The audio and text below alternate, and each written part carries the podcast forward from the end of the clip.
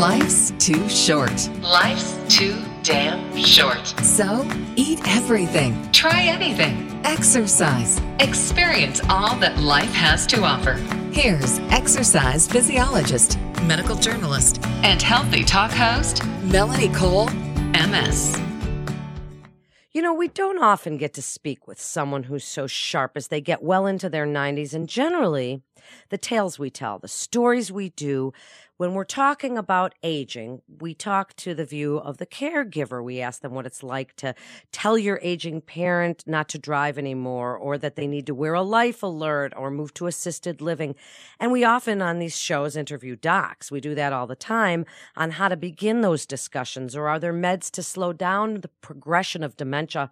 Or how do you know if your aging parent is ready for assisted living? We, we interview people about these things all the time, but we don't often hear from the aging parent what it's like to hear these kinds of things. A few years ago, I did a segment with my dad, who was then almost 90 or 91 years old. So here today again, I wanted to do a follow up as he's almost 94 and he still works full time teaching math at Oakton Community College in Des Plaines, Illinois. But this time I'm not necessarily going to ask him the secrets to living so long because we did that, but more of what it's like to be that old, to be an old person. This isn't a genealogy lesson, but some of the stories that he's going to tell might seem a little bit like that. So I want to welcome to the show Jerry Cole, born in 1924, and my dad. Hi, Dad. Welcome to the show. Hi, Mel. How you doing? I am good. So we're going to get into this a little bit and I think we're going to have some fun, but it's going to be very interesting along the way. And I want to start my first question is what do you think is the most difficult and or the most rewarding things about growing older? That's good. Good question. Uh, the most rewarding thing, obviously, is being able to see the results of your life. Uh, I see my kids and my grandkids and uh, the things that I've done. Uh, I don't have too many regrets about my life, uh, and that's good. That's that's the way I look at things. If you're talking about the difficulties of getting older, uh, they're there certainly. Uh, my my major life change over the last few years has been I do things more slowly. Uh, I used to hop into this and hop into that. Uh, I don't do that anymore. I take my time. I'm not in a hurry. I don't have I don't have a tight schedule that I have to keep except getting to work in the morning. And I am not afraid to sit down and rest for a while if that's what I feel like doing. That's, That's- been the main that's been the main thing really. Uh, You know, and that's something I've older. noticed about you is that you used to be like, I don't have to sit or I don't have time. But more recently, I've noticed that you have agreed to sit or said, you know what, I'm going to stop for a minute and take a rest. And you never used to do that. Well, there are a couple of things that uh, affect it. Uh, uh, one, of course, is uh, my general health. I, I do have some stenosis, and as a result, I can't keep going the way I used to. what I find mostly is not that I can't do the things, but I can't do them as quickly, and I can't do them for as long. So that is something that probably many people feel now. Do you, you you're mentioning your physical self, but what about your mental self, Dad? Do you feel the same if you think of yourself in your own mind as when you were 50 or 35 or 20? Are there differences to how you view what you think about? I have tried not to. Um, I have uh, an idea that as I grow a little older, and uh, uh, I know that my uh, reactions are not going to be as swift or as accurate. Uh, I'm not talking about my physicals now. I'm talking about mental, which is your question. And I have to think about things sometimes before I say them, but I don't see any change in my ability to be passionate about a uh, uh, uh, situation that I was passionate about uh, 30, 40, 50 years ago. Do you feel like you are you say you're passionate you know you can be the same kind of passionate but the world has changed so much since 1924 it's incredible the changes. So do you feel that your passions kind of that we're all still sort of cycling along whether it's the political climate of now or the political climate of the great depression or World War II or Vietnam or Korea or any of those things that you saw? Do you feel the same maybe angst or anxiety or hopefulness about what's going on in the world today? Uh, yeah, I would say that it's pretty much the same. I have found that uh, when I argue with people about what's going on in the world uh, from a political standpoint, uh, my political views haven't changed through the years. I've always uh, uh, felt that I kept up with what was going on. Uh, during the uh, well during the Second World War. Of course, I was in the army, and our slogan in the army was uh, "Don't talk about the war to me. I joined the army to get away from it." uh, but during the uh, Vietnamese War, uh, I had a friend that I had lunch with quite frequently, and we discussed these things. Uh, uh, the whys and the wherefores, and what did we think about them? And uh, I, I haven't changed those ideas. I didn't like it then. I don't like it now. Uh, that's pretty much the way I feel that I am acting. Whether, in fact, I am acting like that is something only other people can tell me. Really good answer. And just, really quickly, while we're on World War II, because I told some people I would ask you, just tell a quick story about how you knew General Eisenhower or how you worked with him when you were in the Army. Well, I didn't work with him. I worked for him, and uh, I ran a, a communications station from Eisenhower's headquarters in uh, Germany back into the Pentagon, and my job was to keep that thing running. Uh, because you never know when there was a time when he needed to talk to somebody in the Pentagon or vice versa. And my job was to see that what he wanted to say got through. Uh, I think I did it reasonably well because I was never told that I did something wrong. Uh, there were times when we had to improvise, and that was when we had the most fun. And you had to keep him out of a room once or something. No, I didn't have to. This was uh, in the uh, NSA museum.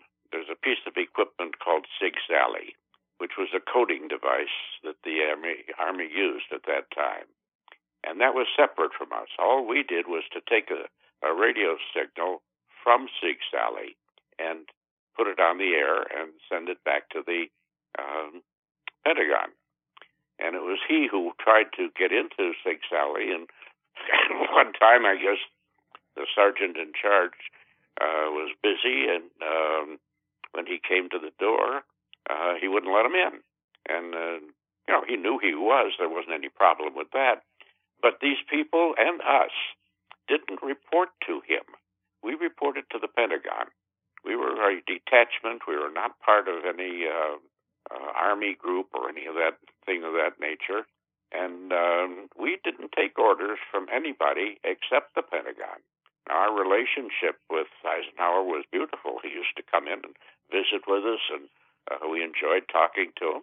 Um, he treated us very well. I was uh, I was very pleased with what he did. I'm not so sure I liked him that all that much when he became president, but he was a good guy. Which is so interesting that you can say that you, you know, had known a a guy before he was president and how interesting that is. So so back to your sort of aging for a minute here. When you if you were to tell a person in their 20s 30s, 40s, 50s, 60s, what you want them to know about once you're in your 90s and well into your 90s, what would you like them to know about something they should think about in their 20s or 30s or anywhere around there? What I, I don't think I quite understand where you're where you're going with this one. Uh, when I talk to people about uh, how to live their lives or anything of that nature, I try not to be uh, dogmatic. I don't want to tell anybody that. Uh, everybody has to go through their periods of, of of doing things right and other periods where they make mistakes. I've made mistakes in my life, I'm sure, and some of them uh, I look back on and say, "What if?" But uh, as, as a general rule, the fact that I say "What if," I can't do anything about it anyhow. So why should I worry about it?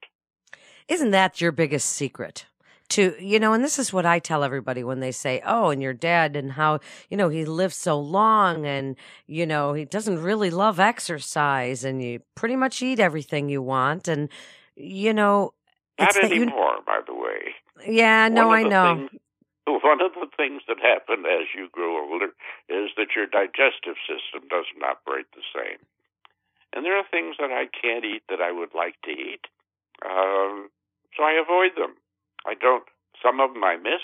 Some of them I don't miss. Uh, I don't make a big deal out of it. That's the. I think that probably is the attitude that I've always taken. If it's not a big deal, don't make a big deal out of it. What does it feel like when me, for example, starts to question your driving? Or when I send my son out to the driveway to walk you into the house? Does it I mean, is it is it humiliating or a humbling, or do you say, well, you know what, it's not such a bad idea that it's snowy out, slippery? What do you think about that? Mostly, I take it with a with a grain of salt. Um, no pun intended, of course. Oh, I get um, it now.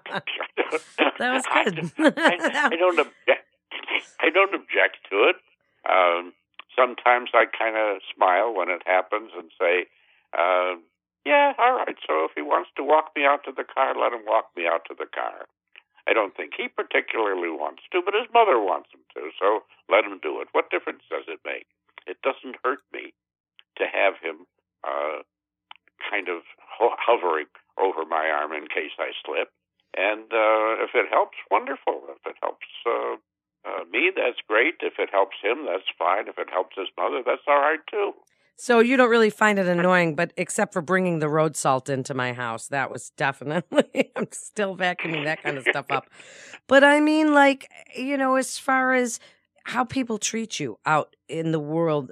People don't treat you the way they might treat another older person because you don't look as old as some people that are 10, 20 years younger than you are. So you may not that, get that. That is one of the that that's one of the good things about uh, uh, my my physical life is that my whole family uh, always looked younger than they were. And as a result, when I tell people, uh, and I don't tell them very often, but uh, when I tell people that I'm not as young as they think I am, uh, they they seem surprised. And uh, I guess physically, it, that's fine, as long as I can maintain my mental health. This, as you grow older, this is the one thing that most people, and myself included, uh, are concerned about. Uh, I think about the fact I drive a lot and uh, I think I'm a relatively good driver. What happens when I can't do that anymore? This disturbs me, and uh, I don't have a solution for it. I'll wait till it happens, and when it happens, I'll I'll I'll deal with it. So you're not thinking of like making plans ahead because they always say that if you have aging parents, we're the ones supposed to be making the plans ahead for when those kind of things happen to you but since you're so sharp, are you th- you're not really thinking what will I do when it comes to that time? I don't think about what will I do. I think about the fact that certainly uh, I will reach a point where uh, uh, that will become an issue. I'm, I'm sure it will, uh, but I'm not looking forward to it uh, with either trepidation or uh, uh, concern. when it happens, it will happen, uh, if it happens, I hope it doesn't. Uh, an awful lot of people go through life without uh, any serious mental impairment. Um, I've been lucky all my life in, in, in a lot of things. I hope I'll be lucky in that too. What would you say, Dad, are the major principles that you live by? What do you feel are your most important character traits? The idea that I have in my mind for my life is that if I can help other people recognize that they are part of me, I am part of them, and they have to accept me for what I am. I hope that I'm doing the right thing. One of the things that you do start to wonder about as you get older is are you doing the right thing? Do you actually help people by thinking that you're helping them? Um, it, it's hard to put into words, but uh, looking about your son is helping me down the steps. Does he think he's doing the right thing? Probably. Uh, but as you get older, you wonder what is the what's right and what's wrong. This is the, the question for the ages. This is something that uh, uh, philosophers have been working on for forever, as long as we've been able to talk. What is what is right? And I try to do what I think is right. I make mistakes like everybody else does, but this is my aim in life: is to do what's right and to think that way. Do you feel you always thought that way when you were 20? I mean, did you, were you, we hear about the kids in the 60s and the hippies and now the resistance and all of these things. Do you feel that when you were in your 20s, you questioned all the answers? You questioned the establishment, no. your elders, any of that stuff? I questioned myself almost not at all. And not because I was egotistical, but because it never even occurred to me. Uh, if I thought it was right, that's the path I followed. Um, during the uh, uprisings of the 60s and the 70s, uh, I took a stand. I thought the stand was right, and that's what I did. I tried to steer my energies where I thought I could do some good. And uh, in some cases, I did. Uh, I worked for six or seven years with the school board uh, in, in um, at New Trier. Um, I hopefully did some good for the school, maybe for the kids going there, but I devoted a tremendous amount of time to that. And I don't think I was any the worse for it. Uh, maybe it interfered with my social life. I don't know. You'd have to ask that. Have to ask your mother about that one, and of course, she's not around to do that anymore. Well, right now you're doing kind of the same thing. You're making these college students you know, you're helping them get through so that then they can carry it forward and start a career uh, in nursing or in math or whatever it is. And you go there every day. Do you, I mean, obviously this helps keep your brain active and it helps keep you getting up in the morning because so many people in your age group sleep until noon and they don't have anything they have to really get up for. So do you feel like this kind of makes you get up and these kids are expecting you and they're counting on you. I have found over the last couple of weeks while I was not feeling well, when I didn't have to get up in the morning, I'm on vacation, uh, I didn't have to get up in the morning, and I find that I can't, uh, I can't handle too many days in a row. 10, 12 days of not having something to do bothers me. So I, I guess somewhere in the back of my mind there is a, a, a an idea that says, get up, get out, get out, get get yourself back into the world. Don't hide. Don't hide in your bedroom. Yes, it's very comfortable. I get under the covers. It's nice and warm. I turn on the cal- television and I rant and rave at the uh, uh, political uh, discussions that are going on. Some I like, some I don't like. But I don't. Uh, uh, I don't like not doing things. I have to get up and and do it. So getting up in the morning, yeah, I don't like getting up in the morning. I don't know how many people do, but I want to do it. I want to do it because I know that at the end of the day, I will have accomplished something. So, speaking of the young people that you work with, what new technology have you found most helpful in your life recently or back in the 50s or 60s? And which do you find to be most annoying? Okay, the I think the things that have uh, affected what I do more than anything else is that the young people are much more dependent on the technology that exists today. The everything is now turning to computer directed this and and calculated directed that, and um, I think it hurts their development in the sense that they stop using their brain. They want to multiply two times four. They pick up a calculator and they multiply two times four. Yeah. Uh, this, this is not good. They shouldn't have to do that. Uh, I, I, I try to get them to stop it, but I, I, I don't overdo it because I know I won't be successful. They will do what they want to do.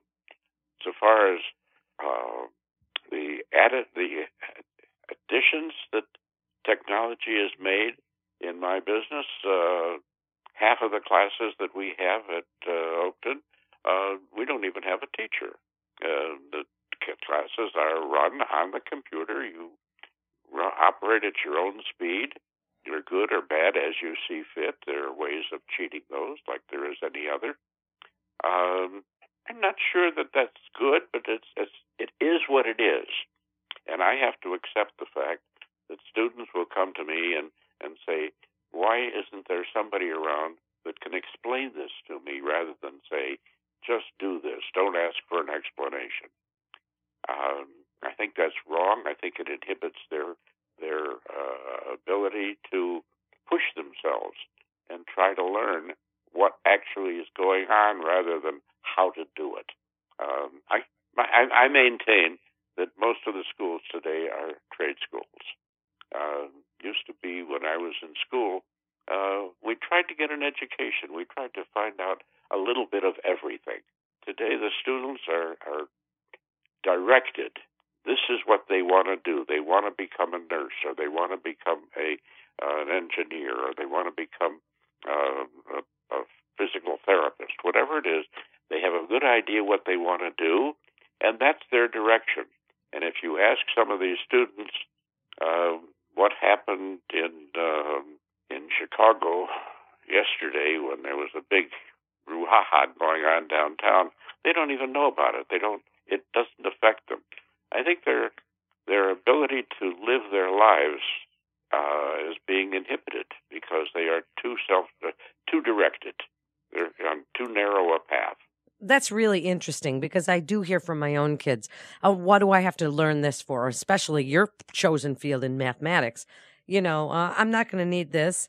I can use a calculator, as you say or my phone will answer the question if I Google it. And why do I need to know math? We don't even balance checkbooks anymore. And, you know, I don't have to add things up at the store because I, so I get that where, where you're going with that because it is, it is true. And they don't want to know history a lot of times. So these kinds of things are certainly. So now let's get into just a little bit of the, some deeper kind of things as we wrap up the segment here.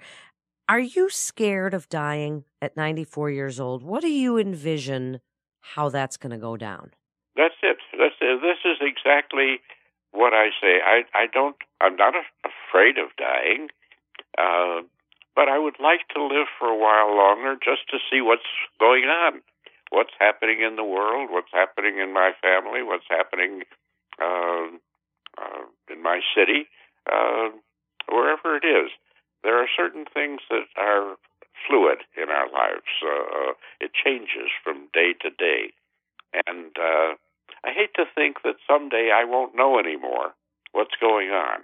And that is the only real fear that I have.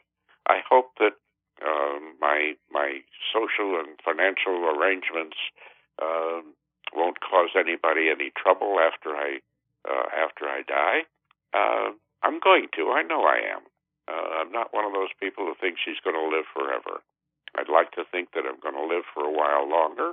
I'm in rel- relatively good health at the moment. And uh, just talking to you, although I do ramble, uh, I, I seem to be able to maintain a, a certain degree of mental capability that allows me to uh, live a life. I don't want to stop living. I don't want to I, I don't want to find myself in a situation where I'm being kept alive by um, artificial means. It doesn't make any sense to me. If I don't know what's going on, what's the purpose? What what what does my life have to give to anyone if all I can do is exist? And therein lies my role. Think, yeah, my role as, as your healthcare advocate, you know, and your and your healthcare power of attorney. That would be my role to decide when it's time to, you know. Right. Exactly. And uh, you know, life is life is short. Uh, we only have a few years. Yeah, it's getting longer for for most people. Um, By the way, it's longer in Norway than it is in the U.S., but that's neither here nor there. the uh, uh, the idea here is that life is good uh, as long as you can make contribution. How would you like to be remembered? I think probably as a person who cared about other people and cared about uh, uh, causes and didn't care particularly about things. You know, I, I, I don't want my grandchildren to remember uh, me because I was uh, uh, cute or anything like that. Uh, I want them to remember the hugs that I give them. Nice answer. Other and since that, you I do, don't- no, go on. Sorry, I lost you. That's okay. Go on. That's it. It's it's, it's that easy. I don't. Uh, I, I I didn't make any great contribution to mankind during my life, but if I've affected some people and affected their lives, uh, that's what I want to be remembered for. Well, you did have six kids and 10 grandkids. So you certainly have affected plenty of people that way, plus school. Now we're going to wrap up with your best advice. And now you can give us your living into your 90s best advice. Give us a few tips, Dad, of what you want to tell people about how to get to the age that you are and be as mentally and physically sound as you are. How did you get there? And what do you want to tell those rest of us that are saying, God, how did he do that? I think we went into this in the last uh, in the last. We interview. did, but now you're a little bit And- older. and- and so I, do it again. I'm a little older, but it, it hasn't changed anything. You have to keep active, both mentally and physically. Uh, a sense of humor is is uh, absolute. You have to have one. Uh, you have to have somebody to love. You have to have a reason for living, and don't sweat the small stuff. Don't don't get don't let your heart start beating rapidly because uh, uh, somebody looked at you the wrong way or because uh, you got splashed by a car that was going by. These are not important things in life. Uh, as you get a little older, than I am when I was last time I talked to you about this, uh, you have to do things a little slower. You have to be a little more careful when you're walking on ice because when you're when you're 20 and you fall, you get up and you go about your business. When you're 90 and you fall, you end up in a hospital with a busted hip, and and then you can't even get out or do anything. And, and uh, I've seen too many uh, my peers who uh, just they weren't careful enough. Now you, if you start being so careful that you don't move around, you've lost your reason for being altogether. But there is a, a balance that you have to achieve between that. I don't mind people doing things for me.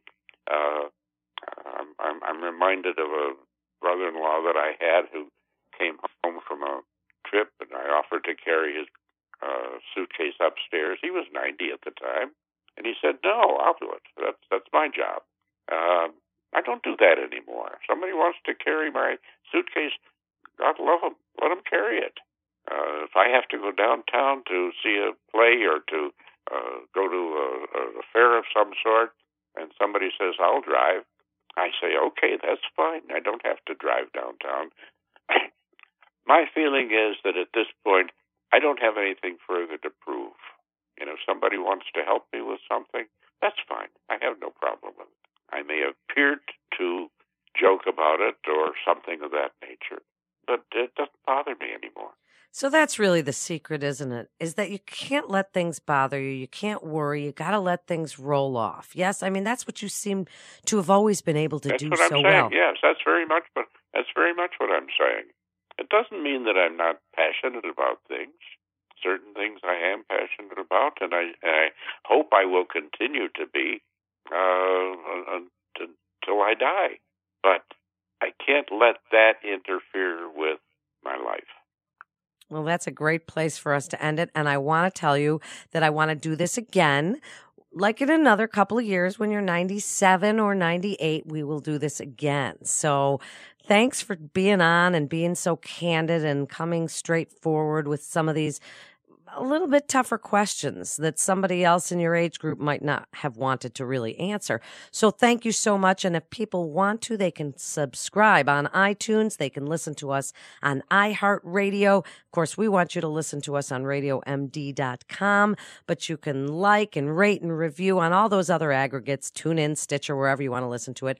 But thank you so much, Dad, for being with us today. This is Melanie Cole for Radio MD. Stay well. Oh, and by the way, life is too short.